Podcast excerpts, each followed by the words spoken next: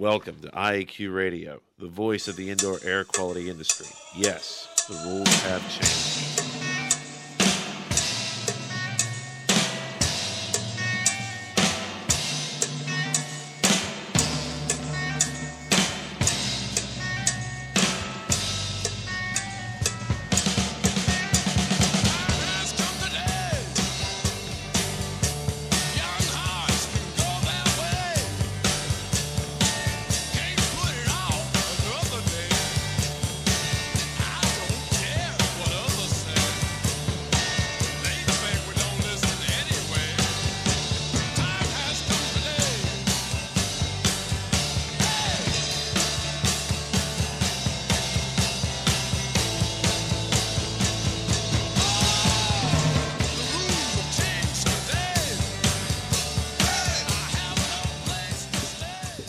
Rules have changed, and IAQ Radio is now in command.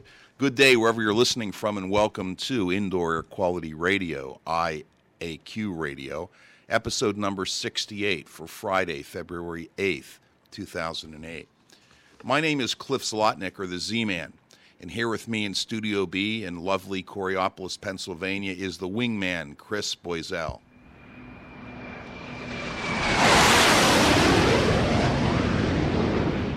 Good afternoon, Cliff. Hey, a little close today. My co host, Radio Joe Hughes, is in Pensacola, Florida, teaching a mold awareness course.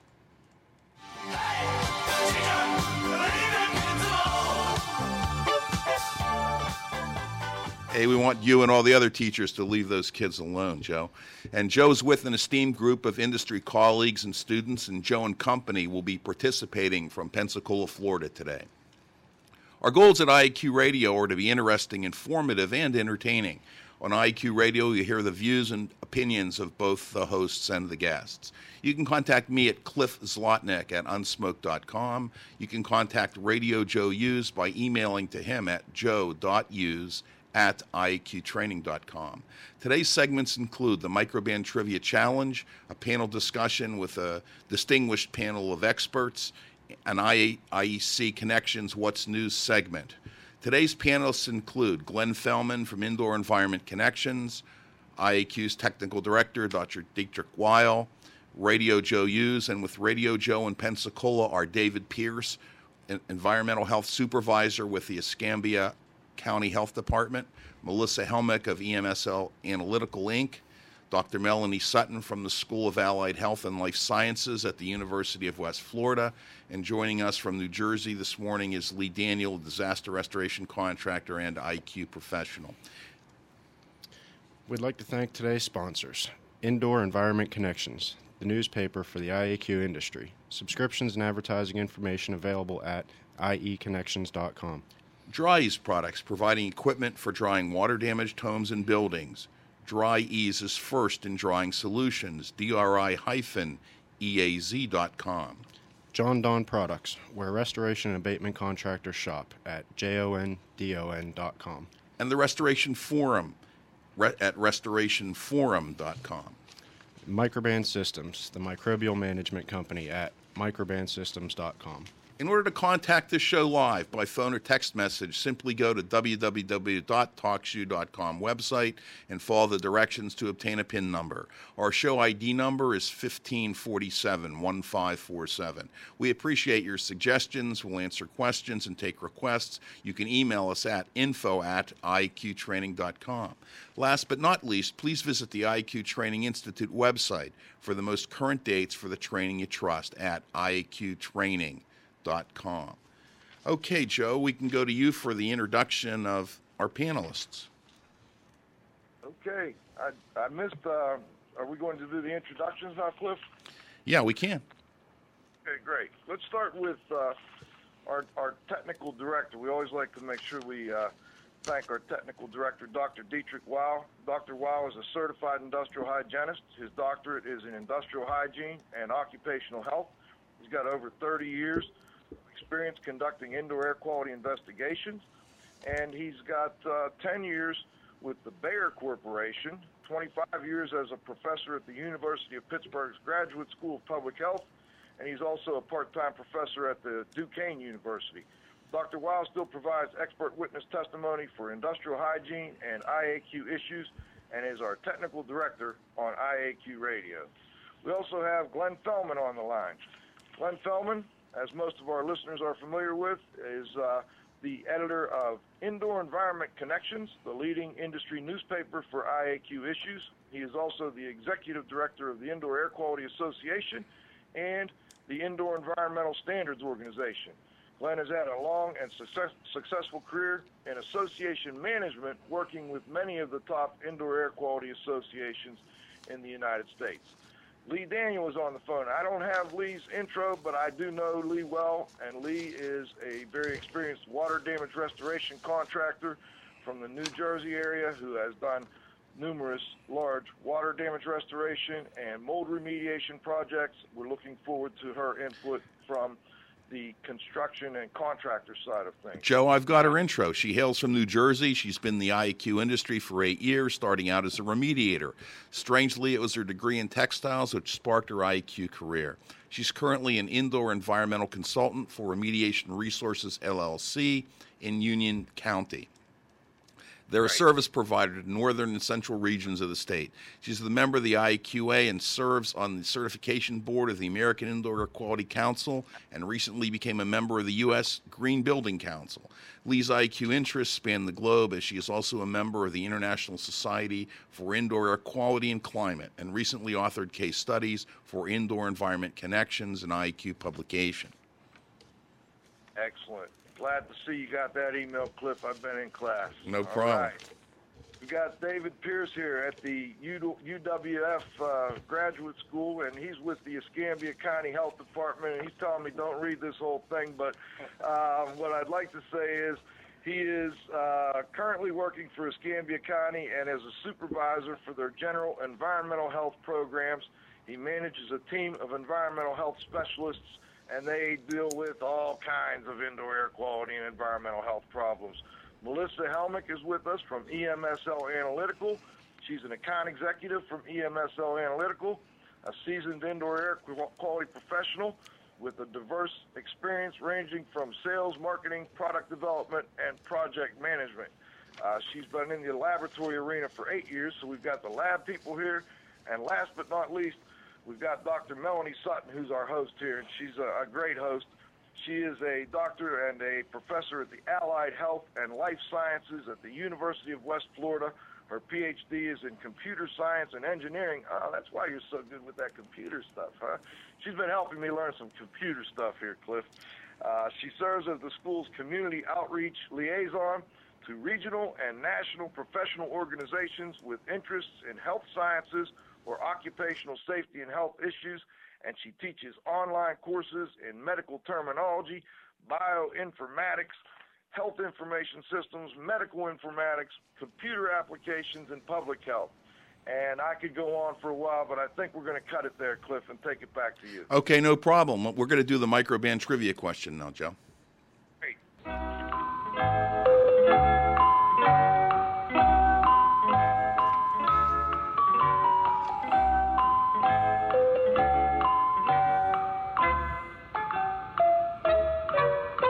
Well, Joe, I'm sorry to report there were no correct answer to last week's Microban trivia question.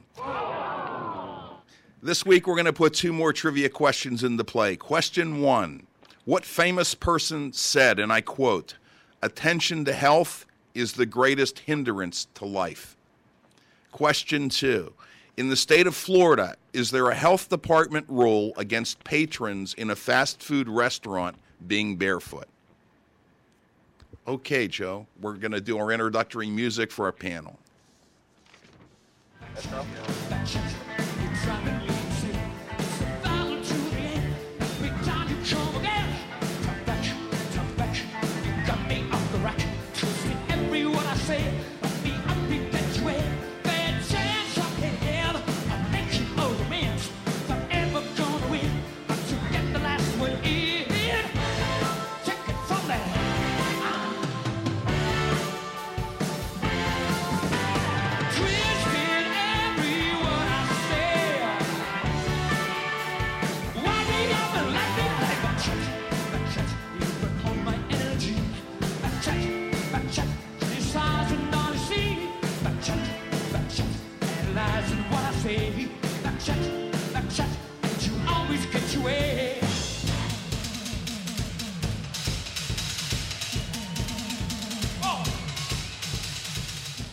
Okay, we're looking for some great back chat this morning. Let's lay the foundation for this afternoon's in, uh, discussion.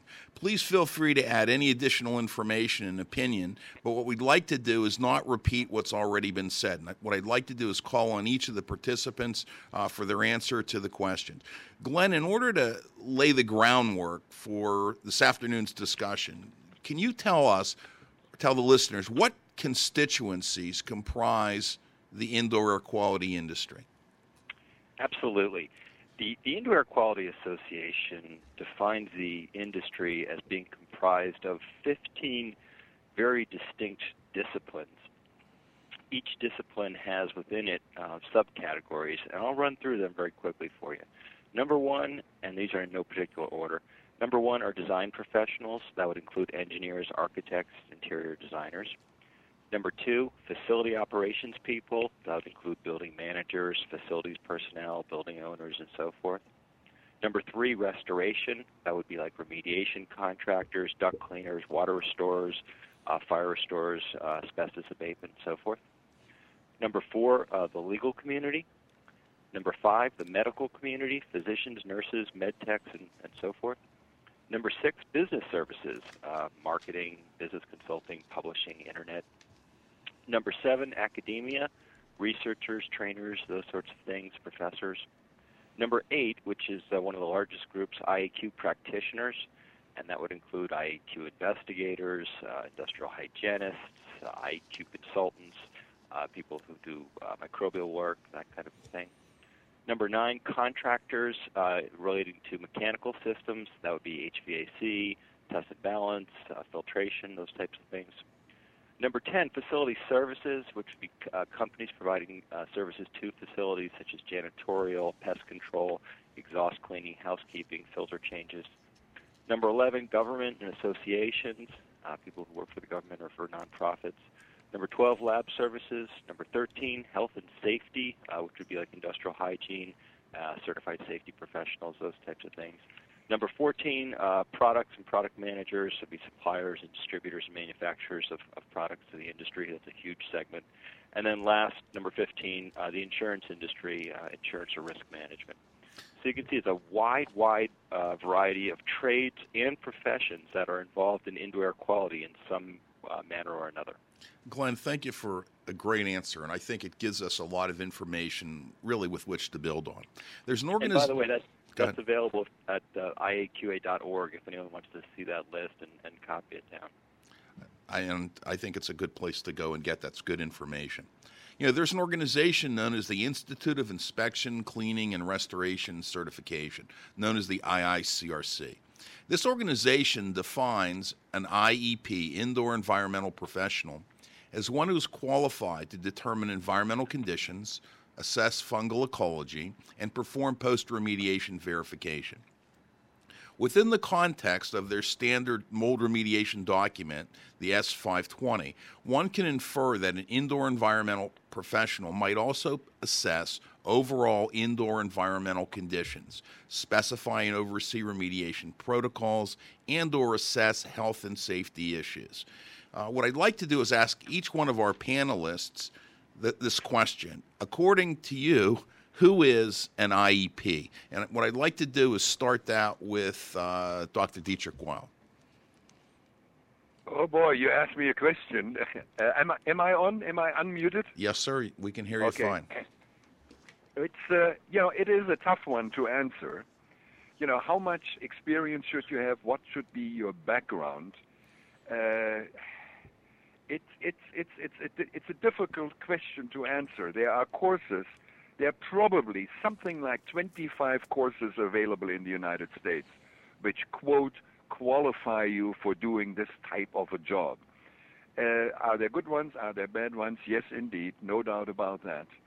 Um, I I would like uh, well that that that's that's that's my my preference. I would like to have an engineer or an architect uh, who went through the sciences uh, in school and has then additional training. I would like to see that. Now, that is not always possible.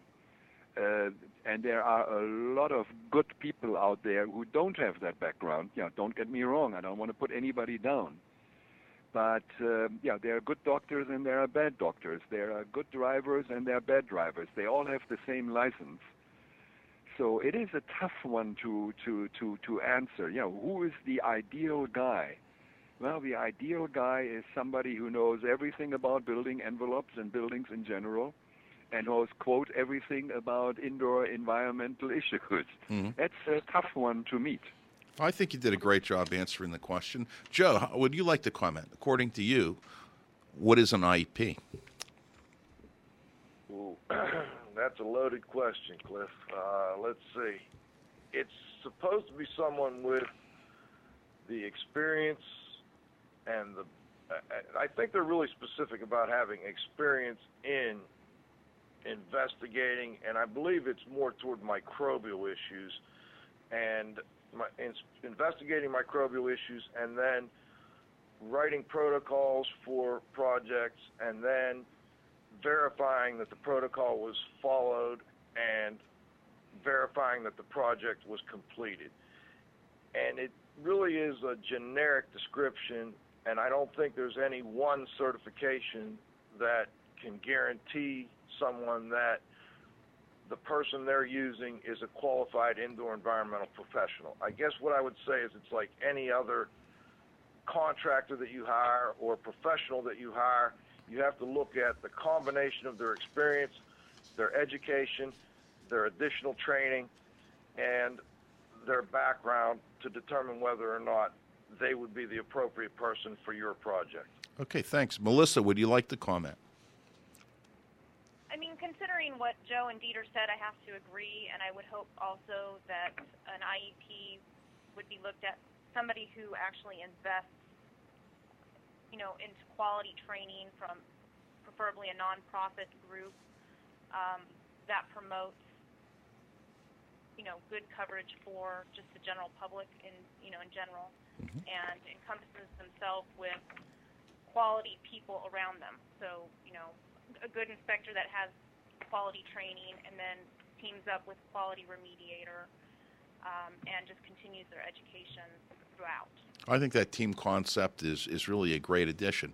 How about you, Melanie? What do you think? What's an IEP? Um, I would have to agree with Melissa, and just one other point I would make is just that they're they're very versed in the rules and regulations of the industry, and I think they can only get that if they're doing a lot of continuing education and trainings to stay abreast of the changes that are happening all across the country. So experience is, is great, but if they're not doing the trainings to stay current, then I would be concerned. Lee, would you like to comment? Uh, yes, I think that um, uh, one of the best IEPs around these days are the ones that come up from the ranks. Generally, started in remediation as a practitioner, because uh, you know in that part of the industry, you're hands-on working with all of the regulations that are out there, and they become, you know, part of your uh, internal dialogue. And uh, you know, coming up from there, um, uh, working into uh, consulting as an environmental uh, professional, I find that you know the architect that can actually build a house is the best architect, and I think that the IEPs that are coming through from ground level have a tremendous grasp of what's going on and what are the uh, the issues down to small details. And it's and this requires education. I mean, you can't work up through the ranks without education. So um, you know, I have tremendous faith in that that uh, growing uh, group of IAQ professionals. I think it's a great comment. You know, Mr. Goodwrench is kind of the guy you want to, to fix your car. Uh, David, anything that you'd like to add? I, I think Lee hit it just Lee hit it just perfect. Uh, coming up through the ranks, and uh, um, along with the education, is is because if you just simply have the education and you've never been in those moldy buildings and and you've seen it, smelled it, dealt with it, dealt with the insurance industry, dealt with the occupational health doctors, and and dealt with that whole combination team, um, it's difficult to, to go in and give somebody a uh, an, an accurate estimate or what needs to be done to clean up because typically it's, it's a very expensive process that involves uh, not just only you, but many other people. Well, Glenn, how about the last word on this? Thanks. You know, I, think Joe hit it right on the head when he said there is no single uh, entity out there that's known, that quantified with a uh, acronym, for instance, after their name that can definitely be an IEP. But there's there are good starting points to finding one. I would start with any of the accredited certifications for um, related industries. I would go to the American Board of Industrial Hygiene, the American Board of Safety Professionals, the American Indoor Air Quality Council, all of the nonprofits who are accredited as certifying bodies and who deal with environmental issues. Start there. That would give anybody a huge list of people to um, narrow down to find the exact expert or experts, which uh, was another good point. It could be a multidisciplinary team that would be needed. Well, thank you. Let's change direction now. And what I'd like to do is put together a couple of lists. And list number one is going to be made up of types of people or uh, you know people that have certain belief systems that we think help the indoor environmental industry. Then I'd like the second category to be people that we would think would hurt the industry. And I think what we can do is we can go to uh, Lee for the first uh, comment on this. Well, you know, you can Who's give us. helping and hurting the industry? Yes. I think the media doesn't help us at all. And um, I mean, uh, you know, how many times have you been in an environment? And I think basically this discussion is about residential, in which people are p- completely hysterical uh, because they've seen something on television and they're positive because you know they had uh, their hot water heater break this morning that their kids are going to be um, consumed with uh, you know brain tumors and cancer and everything else because now they have mold in their house and um, you know uh, the hysteria that the, the media has uh, produced is not helping us at all.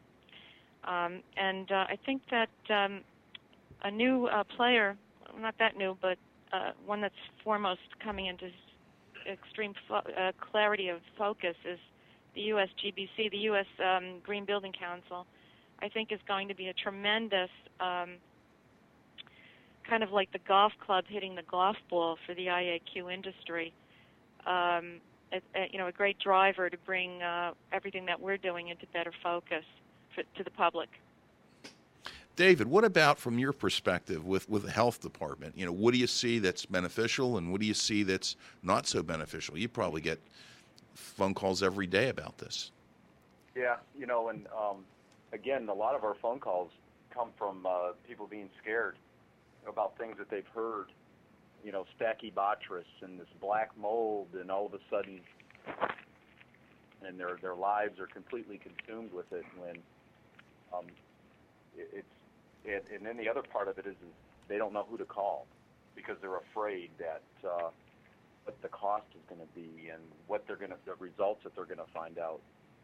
So, uh, and a lot of times what we do for them is uh, we will uh, don't we only go out and um, look at our permitted facilities, ones that we write permits for.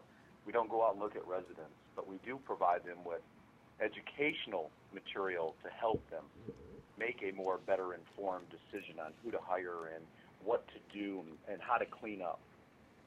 So from us, that that's probably the biggest thing is that when they call in, they're usually um, because of what they've heard. Dieter, what's good or Yeah, what's bad? well- Well, I untrained people who think that they know everything is probably the worst one. I do agree with Lee that you know, unfortunately, good news are lousy news, so we always have to have bad news. People getting killed and, and, and dead and, and, and, and snowed in and and uh, you know, exposed to these terrible mold spores and all of that. And you know, I I got quite a few phone calls based on that background. I said, "Hey, can you help me? You know, can you? What's happening over here?" And I tell the people, I said, "Look, you know, mold spores are all over the place. I know approximately what the mold spore count is in Pittsburgh because I get twice a week I get uh, readings, and sometimes you know the the mold uh, spore count is higher on the outside than on the inside, and people are complaining that their kids are sneezing and and, and have you know problems. So I I would say, uh, unfortunately, it is too easy to become a how should I say that licensed home inspector with really you know, no checks and balances whatsoever. Literally, I mean, there, there, there are so many things where people say, "Yeah, I took this one one-day course, and now therefore I'm qualified," and so on. So I think that that is a problem. How how do I take care of it? I don't know. I don't have an answer. Okay. Melissa, would you like to comment? Peter kind of took the words out of my mouth. I was going to kind of go for that um, quick turnkey type training that generates people in perhaps with a certification and that could possibly make them a little bit dangerous and go into the homes of, of the people that David probably gets the calls on and the people are scared and will buy pretty much anything. Uh, Melanie. Uh, yeah, I would I would add too. I would say one would be the accrediting bodies that are helping to set the standards and and advertise those standards so that more folks are aware of the trainings that are available. And then I would also say um, IAQ Radio, just for the idea that you guys are willing to put this information out there in a different format, and that can approach uh, different professionals in the field and get them more up to speed with what they need to know. Well, Radio Joe, now you can talk because she just gave you kudos. Well, I I was uh, distracted for a moment, but I did have a comment. Um, it's been great lately since the Molders Gold Rush died down after 2002. Been tough on training providers because uh, we don't have as many people coming in, but I would say I think the helpful people are the people that are already involved in some way, shape, or form in solving building science and moisture problems or cleaning up after disasters. Those people tend to do a professional job, have the background, have the understanding that others have spoke about. And I think the people I worry about are the ones that came in during the mold is gold rush, and that's all they do is mold investigation and mold remediation. Not saying there aren't some good ones out there, there are but I would be careful with those people that just do mold and don't do water damage restoration or aren't in the home inspection business. I think there's some good home, home inspectors that can be mold investigators. Um, I think there's good contractors that can do mold remediation. There's good asbestos abatement contractors that branch into it. So I like it when people come from similar backgrounds and then branch into mold remediation as a part of their services. Thanks, Joe. Uh, Glenn, anything you want to add? Well, yeah, I just wanted to add that, um, you know, we said what hurts the industry. I think what hurts the industry are people who are um, not willing to let go of, of, of what's over their head. People get involved in indoor air quality projects. Uh, they're they're moving through it. Something needs to be done. They're not qualified to do it, but they'd like to make the revenue from it, and they're not willing to stop and bring in another professional with greater expertise or differentiated expertise. Instead, they try to do it themselves. It's a disservice to their customer, and it's going to likely end up causing more problems in, uh, for the client and for the consultant or contractor in the long run. Okay. Well, we're, we're a little bit before halftime, Glenn, but what I'd like to do is find out whether we can turn to you for a What's New segment before I introduce uh, another topic. Is that okay?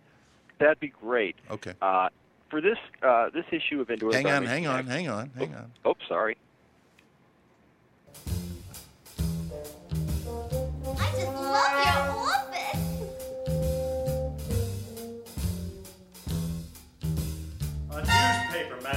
Has to have a good story.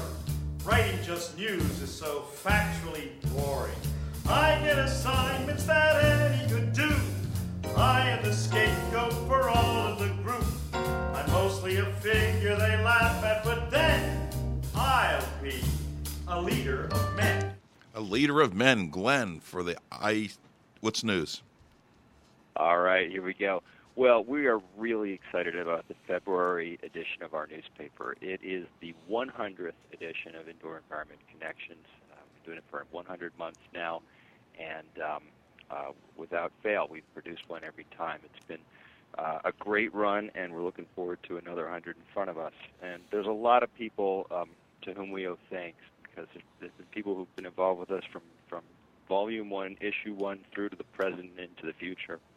And I hope that everyone who's enjoyed the newspaper for the last uh, 99 months will take the time to uh, take a look at that and and uh, and thank all the people who've made that newspaper possible. Not just the the people here at Indoor Environment Communications, but so many people from all across the industry who've contributed. It's really really been special. Now, as far as what's in the news, uh, the February issue's got some great stuff. There's an article by Barbara Rubin about fragrance products and the surprising things that can be within those fragrance products. It's a huge, huge part of the uh, economy for um, uh, you know these, these fragranced air fresheners and wall plugins and so forth. A lot of people don't know what they're getting into with those products. There's another article by John Miller uh, called "The Wide World of LEED."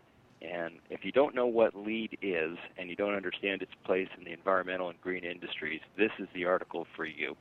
Uh, if you don't know what LEED is and you're in this industry, read this article. You need to know this stuff. But even if you are familiar with LEED, it does a great job of boiling down, uh, you know, what the program is really all about and who it's for. On to some other quick things. Um, I just got back from the Air Conditioning Contractors of America annual meeting. It was this week in Colorado Springs. And it was phenomenal. It was a 40th annual meeting and there were two topics that seemed to really be going around the uh, the, the, the cocktail tables, if you will, and they were politics and uh, the economy. And it's interesting because uh, if you remember back to a few shows ago, IE Connections uh, called uh, McCain and Clinton the best politicians in terms of their positions uh, in favor of indoor air quality issues. And it looks like on the Republican side, uh, the best man for indoor air quality is going to be the candidate. Uh, and on the Democratic side, we'll see. But um, it's, it's very, very interesting. The other subject, the economy, uh, there's a lot of talk about that. The air conditioning industry is, is a little bit less affected by economic downturns than a lot of other industries because no matter what, people need to be either warm or cool, and, and that seems to become a priority. But energy costs was, was really high on the list, and there was a lot of discussion about energy efficiency and the need for the air conditioning industry to, to ramp up and move a lot faster than had been planned in developing more efficient systems. There's some great conversation between the um, the the, the uh, big shots at Honeywell, York, and uh, Carrier, Trane. All the big air conditioning manufacturers had their COOs or CEOs there, and that was a constant theme you heard. Energy efficiency, sustainability. It's really caught on in the HVAC world. Okay. That wraps it up for now. Well, thank you very much, Glenn, as always.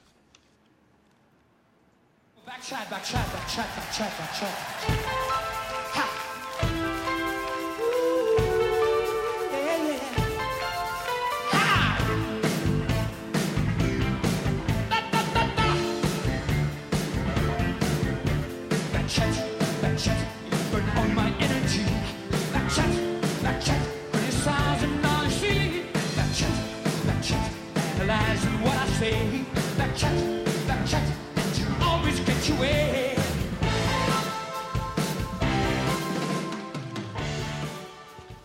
Thanks, Chris.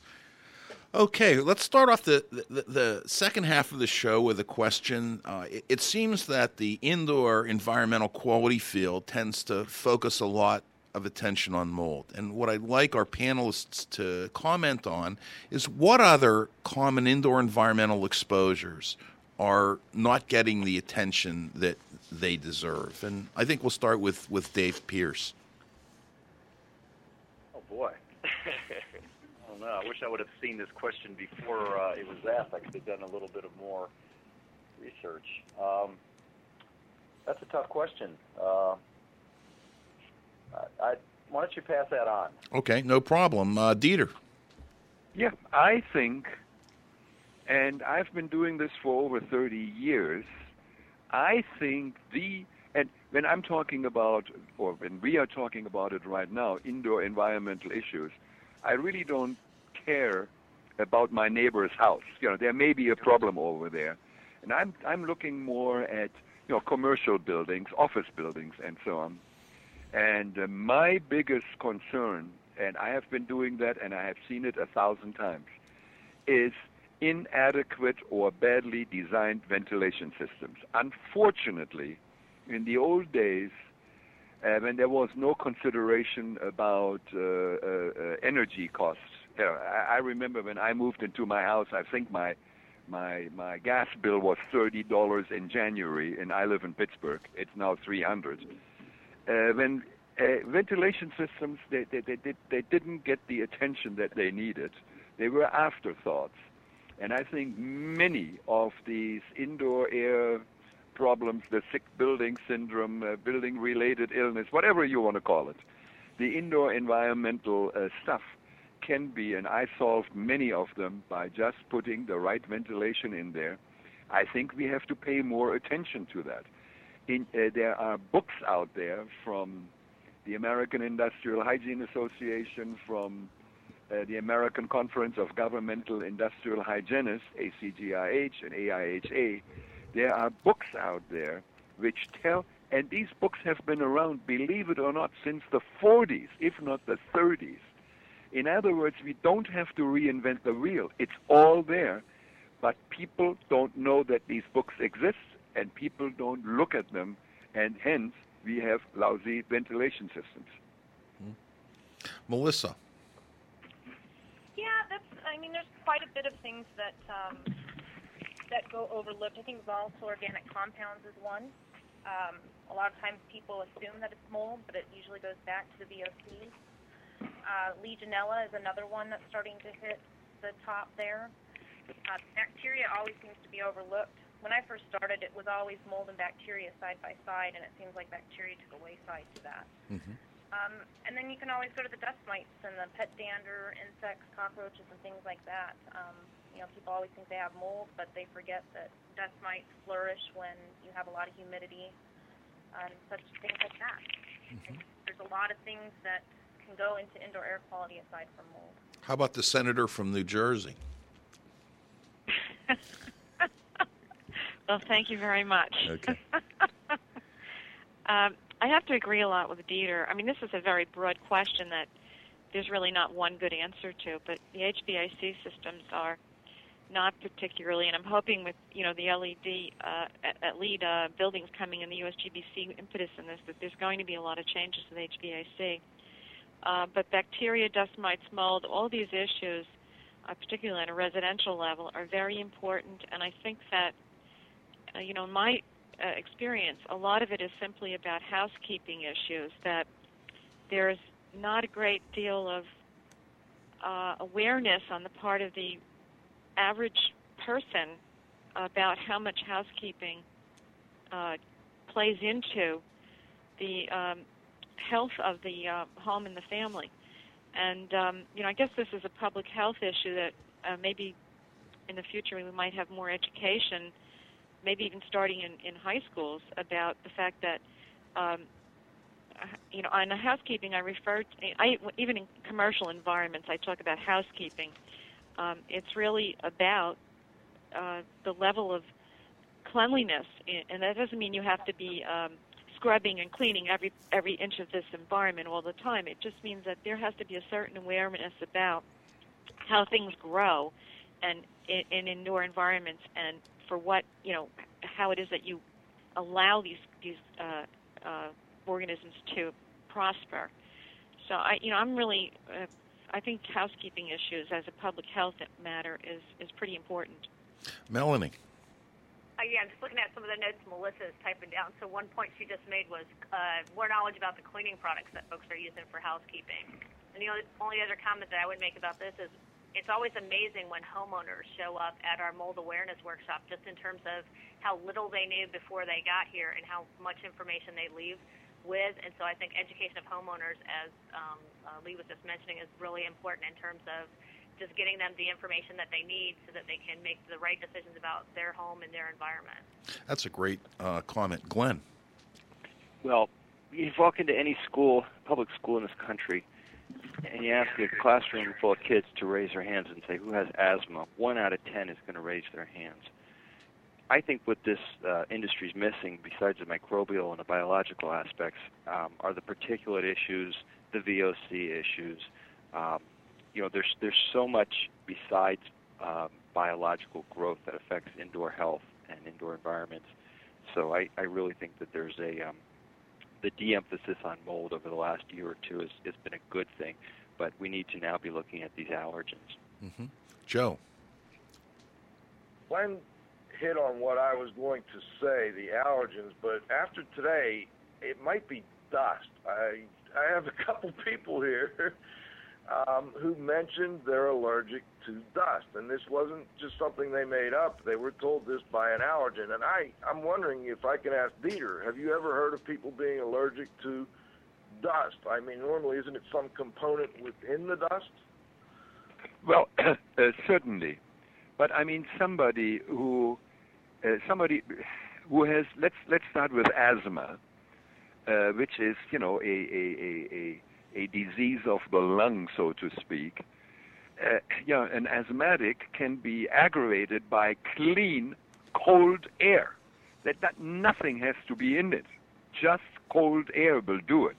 If it's wonderfully filtered through a HEPA filter, and it still will aggravate it.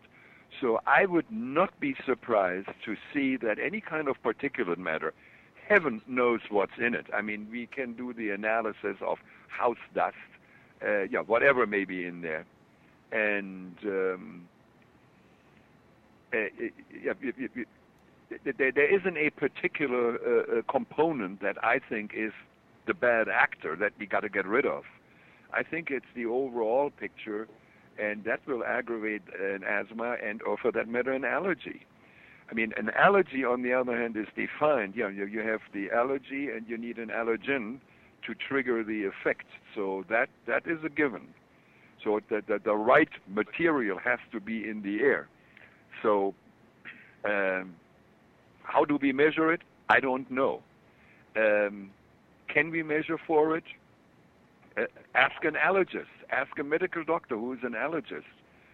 And uh, they don't have the answer. So I don't have the answer either. But uh, there are a ton of things out there that uh, produce breathing problems, whether it's an allergic reaction or just a temporary reaction. We will have to ask a doctor in about three weeks. We have an allergist coming on the show. That would be terrific. Bring that back up. I think that is. I think that is terrific. Yes, I think I would like to listen to that. Can I jump in on this? Sure, please.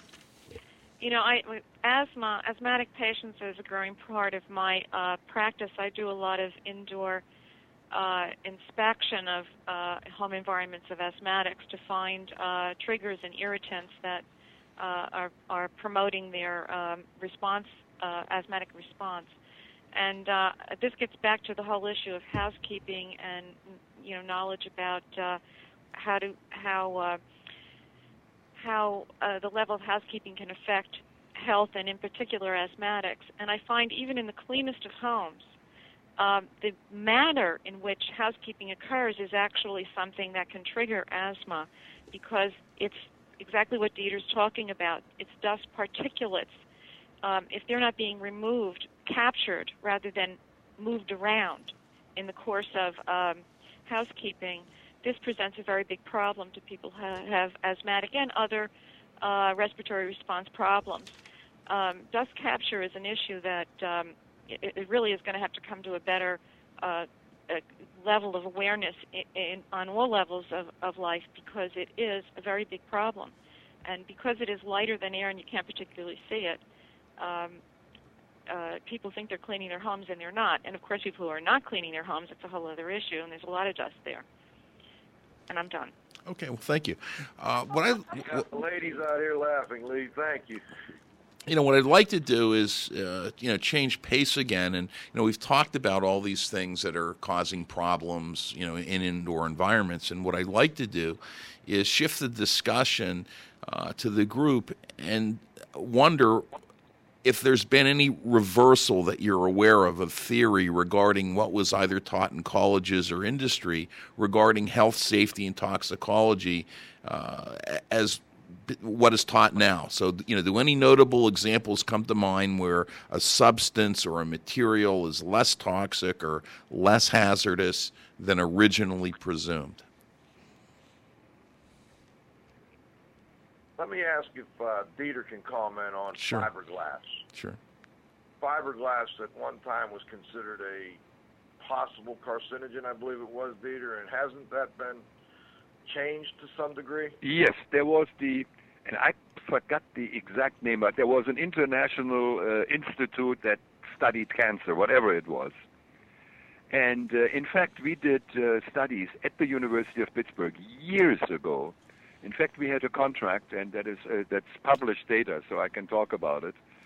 Uh, with the uh, the the Pink Panther people, uh, Dow Corning, and uh, their fiberglass was made in such a way that virtually any fiber that would come from there uh, w- was basically not inhalable. In other words, it would be in your in your throat or on your tongue, and the pharynx or larynx, and it never really made it to the lung because the particle that would gener- be generated from that uh, just was not inhalable. We did the studies with with, with guinea pigs and, uh, and and rabbits for that matter at the time. Paul Gross did that, and we didn't find anything. Now this is one kind of glass. The other glass is the old rock wool or mineral wool, which, which it is called. And Pittsburgh was a large supplier of the raw material for making that. It is called slag. That was the slag that came from the um, Steel- uh, steel uh. Bessemer uh, uh, converters uh, in the steel mill, uh, steel making industry. And this was, you know, glass. Now they reheated that one to make it liquid, and they made a um, uh, fiberglass out of it, basically the same way that cotton candy is made. You have the liquid glass, and you throw, uh, uh, blow it with air, and out of the other end comes this undefined, undefined fiber. And you have no, you have no choice over the particle size the way the Dow Corning is made, it is being run through a die of about seven microns in diameter. There's pressure behind it. The other one, you don't have any control over the fiber size, and you have a dirty fiber. I don't know, uh, you know, just about any heavy metal that you can possibly think of is in slag during the uh, steelmaking process. So that was that was a problem, and like I said, it's it's like oranges and apples. You can't compare one or the other. Uh, they're completely different animals, and um, yeah, one I don't. Uh, yeah, uh, uh, I would be in many instances if I were uh, yeah to use the rock wool or mineral wool, I would be more concerned than installing Pink Panther uh, Dow Corning insulation in the wall. Uh, do I get uh, a skin uh, irritation from either one of them? Yes, you do. There's nothing I can do about that.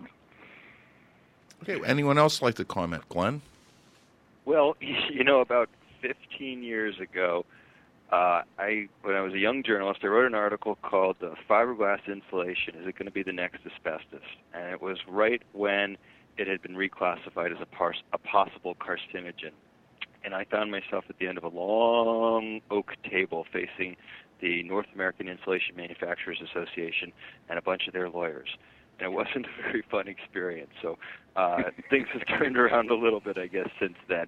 But to come back to the question it, itself, um, you know, what's changed or, or, or, what's been reversed in theory?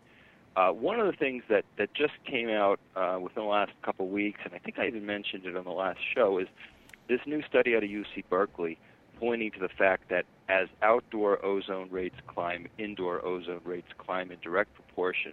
And furthermore, as that outdoor ozone enters the indoor space through ventilation, it reacts with certain chemicals and components in the indoor environment to produce uh, produce other types of toxins. That's something to me which was fascinating and which I think is going to get a lot more attention as time goes by. Okay. Thank you. Would anyone else like to comment? Okay. No one jumped in. All Well- right. Let's uh, let's change subjects. Uh, let's talk a little bit about uh, sampling and laboratory analysis in uh, mold remediation projects. I guess what I'd like to, the question I'd like to put on the table would be uh, who should do sampling and when should they do it? And let's go to uh, Melissa first. I knew you were going to come to me. Well, you, you, That's a loaded question for a lab to answer. well, that's why I asked it. everybody all the time? No, I mean, my honest opinion, um, and I guess I can come from this, just being in the industry, is I feel that there should be remediators and then there should be investigators. I don't necessarily feel that. I feel that there could be a conflict of interest if you're doing remediation and. Um, yeah. So, I mean, gosh. So I don't know. Help me here a little bit. I, I mean, I feel that sampling is needed. Um, I don't necessarily feel that 50 samples need to be taken in a 2,000 square foot home. Um, you know, I think that the knowledge and expertise that comes from the professional needs to be taken into consideration. You know, doing the moisture mapping and and looking over the the structure prior to sampling is definitely necessary. And then when you find a suspicious area of, of nature, then take that sampling and send it to the laboratory to prove or disprove your hypothesis. That's pretty much how I feel. Okay. That's key right there. You know, you you don't just sample to sample. You follow the proper protocol, which is to gather information, formulate your hypothesis, then, if necessary, sample to either confirm or not confirm your hypothesis. If it confirms your hypothesis, then you can make recommendations and recommendations for repair and remediation. And you may do additional sampling to ensure that the recommendations you made fix the problem. So I, that's the way I would summarize it real quick. And that's excellent clarification, Joe. You did a wonderful job. David, what about you? I I suspect that you get called in or your group gets called in from time to time uh, to sample. Well, we, we don't do any sampling in the health department. Um, what we do is, if it was, again, one of our permitted facilities, we would come in and do the initial investigation to find out where the intrusion or where the, uh, the source could be coming from. And then what we would do is um, we would either contract it out to uh, one of the local companies that we would have here, one of the local environmental companies, and then then they would take it from there. And then what we do is work mainly on you know the health related issues of it. Thanks, Dave. What about you, Lee? You know, uh, the subject of testing is really, real big because I mean, big in terms of it covers a, a huge uh, number of issues. Um, a lot of times, I, I do a lot of testing for rule out. Um, I also do a lot of testing to confirm. Um, testing it, it tells us a lot of things, and uh, it determines in many cases what I'm doing next. I mentioned that I do a lot of um, environmental inspection for asthmatics and people with other problems, and um, uh, a lot of things have to be taken into consideration. And one is, uh, which I look at very closely when I first enter into a case, what is the financial um, ability of the person or the family involved? Because sometimes you have to completely, you know, decide what's important uh, and what's going what are you going to get the most information out of um, based on the fact that there isn't going to be a lot of money to get invested in uh, an extensive testing program, and that's limiting. And you've got to be very um, experienced in order to figure out how you're going to work around that and make it work for the family and perform the function you've been hired for, which is to help them. Um, in other cases, there there's uh, an extensive amount of money available, but uh, people have tremendous objection to, you know, why do we have to do all of this? So it, it gets very difficult uh, to um, actually implement a good testing program. Uh, and I think that a lot of how you get the best out of it is, is about how much you know and how how uh, how you can work it to get the most information. But testing is very important, and um, uh, if you don't do it right and or you don't do enough of it, it, it usually involves a lot of return visits and do-overs.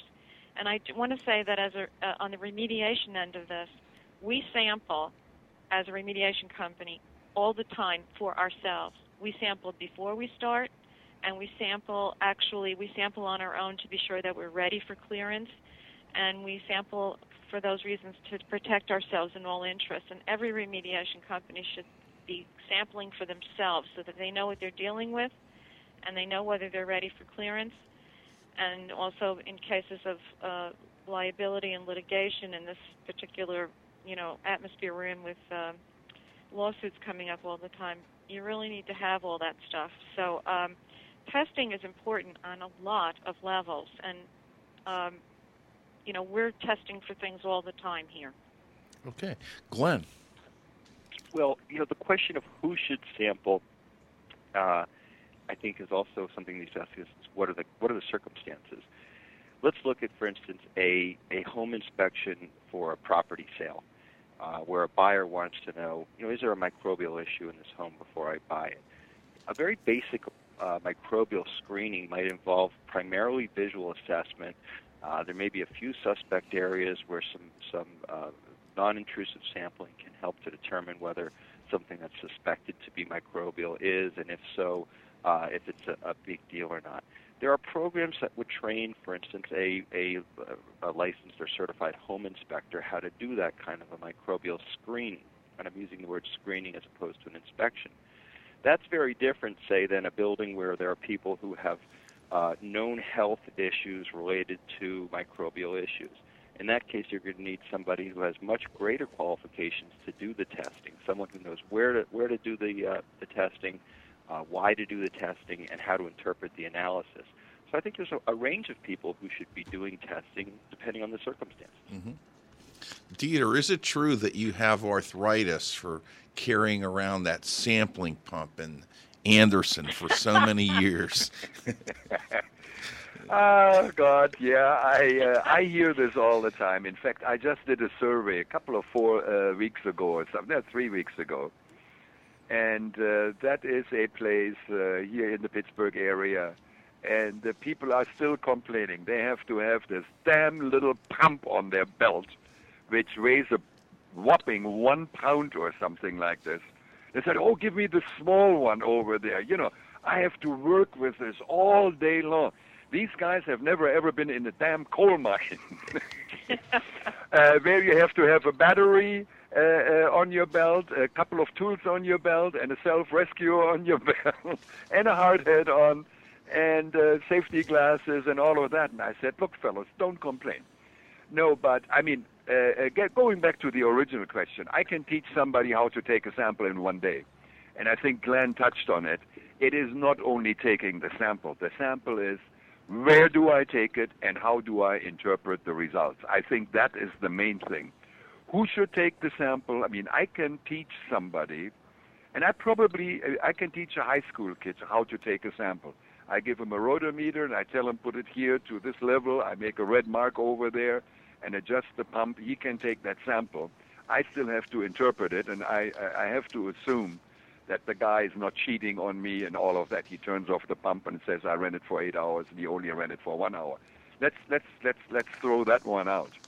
But um, uh, it's yeah, the question is now, where do I take the sample? And Lee touched on that, and uh, Glenn touched on that. Where do I take the sample? Now, if I, you know, in, in, in my house, where if I wanted to know the indoor air quality, do I go to the basement? uh, where my cat is and uh, and all of that. And um, uh, do I go to my kitchen where I do cooking and make coffee and tea and uh, uh, uh, peel oranges and stuff like that? So that I think is the the the, the ultimate. In fact, somebody just sent me Summa uh, uh, from the Summa canister. Uh, air sampling results, and everything is in the parts per billion. I said, Dieter, what do you think? I mean, if I find a chemical at a, in a part one part per billion range of a chemical that I don't even know uh, what it is, I, I'm not concerned. Okay. Um, we probably have time for one more question, and what I'd like to do is put out to the panel: How do indoor environmental quality professionals best reach out to work with public health officials, medical professionals, and the general public? Uh, Glenn, I'll start with you. Oh, it's a good question, uh, and it's one that that, that uh, I know the Indoor Air Quality Association has been working with too. There are a ton of different conferences, publications, websites, and so forth. Medical professional uh, utilize in and congregate at, and uh, penetrating those is, is, is somewhat difficult because they're very focused on their own internal issues, and and these uh, medical professionals have very little time in their schedules to to look at things and do things. But what we found by attending some of the allergy allergist conferences is that they are desperate to know who to refer their customers to. Yeah. Uh, their patients. Their patients come to them and they give them advice to you know reduce the dust load in their home and get their ventilation systems cleaned and this that and the other. They generally know what advice to give their their their clients, but then or, or patients. But then when the patients say, okay, well who do I call? They're clueless. So I think the best thing that the industry could do is to make itself aware or make the, the medical profession aware of you know who is an industrial hygienist and where do you find one? What is a certified mold remediator and where do you locate them? Those types of things. Uh, uh, bridging the gap between the medical profession and the IAQ practitioner is, I think, that one of the biggest things on our agenda. Well, Dave, how can our industry reach out more to you with, with the health department? Any suggestions for us? Well, you know, um, I think it's with at least in Florida, with our health departments, money has become a big issue with us. Uh, the funding, um, you know, Florida's like 700 million or billion dollars or something in, in the hole, and and IAQ issues, with what years ago used to be a a big issue for us that we could deal with, and then Ivan came along and and overwhelmed us. Uh, so uh, I think that uh, well in the, in the the environmental health field that education us getting out there and our biggest thing that we can do for our clients is really just is, is educate them on the health effects and and clean up and and I think that knowing where to send our clients to when they need it, such as uh, my home just got flooded versus uh, you know the bathtub overfilled and filled up the bathroom. You know who do we send them to? You know who would be the right person to send them to? Uh, where do we go to the to the local remediator? Do we send them to a guy for testing? You know, so a lot of cases it's it's you know where do we send the person to? Like like a residence. Melanie. I would just make the point that I had made earlier with respect to when homeowners that attend our mold awareness workshop, they're really amazed at, at the information that is readily available to them. They just weren't aware of it being on the internet. So Right. the more that we can do to with with shows like this and with uh, other resources that I know Joe is working on with some of his trainings, we can just get the word out to let them know where to look. The answers they need, and for the physicians as well, they're they're right up there. And so we just need to point them in the right direction and, and let them know that there's a, an entire profession surrounding this knowledge, and it's a respected profession, and, and there's a lot to be learned, but the solutions are there. Melissa. I pretty much second what Melanie has to say. Just knowing the nonprofit organizations, the governmental agencies, um, all those groups, just kind of having that at the top of your hand and just help, you know, offering all that information to the people. Uh, Senator from New Jersey. Uh, I say yay to all the, all of the above. Okay. Uh, Dieter. Well, I think I, I- I think I made my point. Um, I, um, I I certainly do want to look at education. I've been in education my whole professional life, basically, and I'm still teaching now with uh, Joe and and with you, for that matter.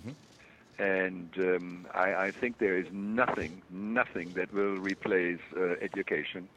Uh, the more, the better. I think it should be more strict than it is right now. I don't think we teach the right things in the high schools right now. I think it's too easy uh, compared to what I went through when I went there. That gives away my age. Um, but education and um, you know attending seminars, talking to people. Um, uh, that's what conventions really should be uh, there for, not to drink beer, but to uh, I do that once in a while, as everybody knows, and but to run into people and to learn from other people. Go to the exhibit and uh, see what is new on the table. Ask the people, the salesman. So I think that will help overall and it, it, it, whether it's indoor air quality or whether it's automotive or whatever, I think those types of experiences and those types of teaching experiences are the ones that makes, you know, it separates the boys from the uh, the, the men. Uh, you you got to have that education. You got to go there. You got to learn something, and uh, be aware of what is around. I learned a lot of things uh, attending the uh, con- uh, the conventions. Final word on that subject, Radio Joe. I'd just like to say that I think we need to get this information into the public schools at an earlier age. I'd like to look more long term. Yes, yes. We, we have to look long term at this issue, and the industry has to start to educate the young people about how to take control of their own lives as they move forward. And and I don't think we've done a good job on that. And I'd really like to see us do a better job. I think, Joe, that is a wonderful, wonderful comment, and I couldn't uh, uh, agree with you more. If you don't learn it when you're at that age, you never ever will learn it. And if you don't start bringing it into the school system now, this industry is going to be in a world of hurt because there's going to be a severe lack of labor. The automotive and the IT industries are snatching up all the young, talented Yep. people, and this industry's got to get the attention of them before they get into high school so they know that this is a viable career that they can make a good living at. Yep. Okay. Well, we'd like to thank our sponsors Indoor Environment Connections, the newspaper for the IEQ industry. Subscriptions and advertising information available at ieconnections.com. Dri-Eaz Products, providing equipment for drying water damaged homes and buildings. Dri-Eaz is first in drying solutions at dri-eaz.com. Jon-Don Products, where restoration and abatement contractors shop at jondon.com. The Restoration Forum at restorationforum.com. Microban Systems, the microbial management company at microban.com. Links to IAQ Radio are available at IAQtraining.com and unsmoke.com web pages. If you're interested in American Indoor Air Quality Council certified training or custom training programs, please visit the IAQtraining.com website or contact joe.hughes at IAQtraining.com. This is Cliff Zlotnick, the Z Man, saying thank you to our panelists, our co host, Radio Joe Hughes, our technical director, Dr. Dietrich Weil, and to the wingman, Chris Boisel. But most importantly, to you, our growing group of loyal listeners. Please come back and join us next Friday at noon Eastern Standard Time for the next broadcast of IAQ Radio.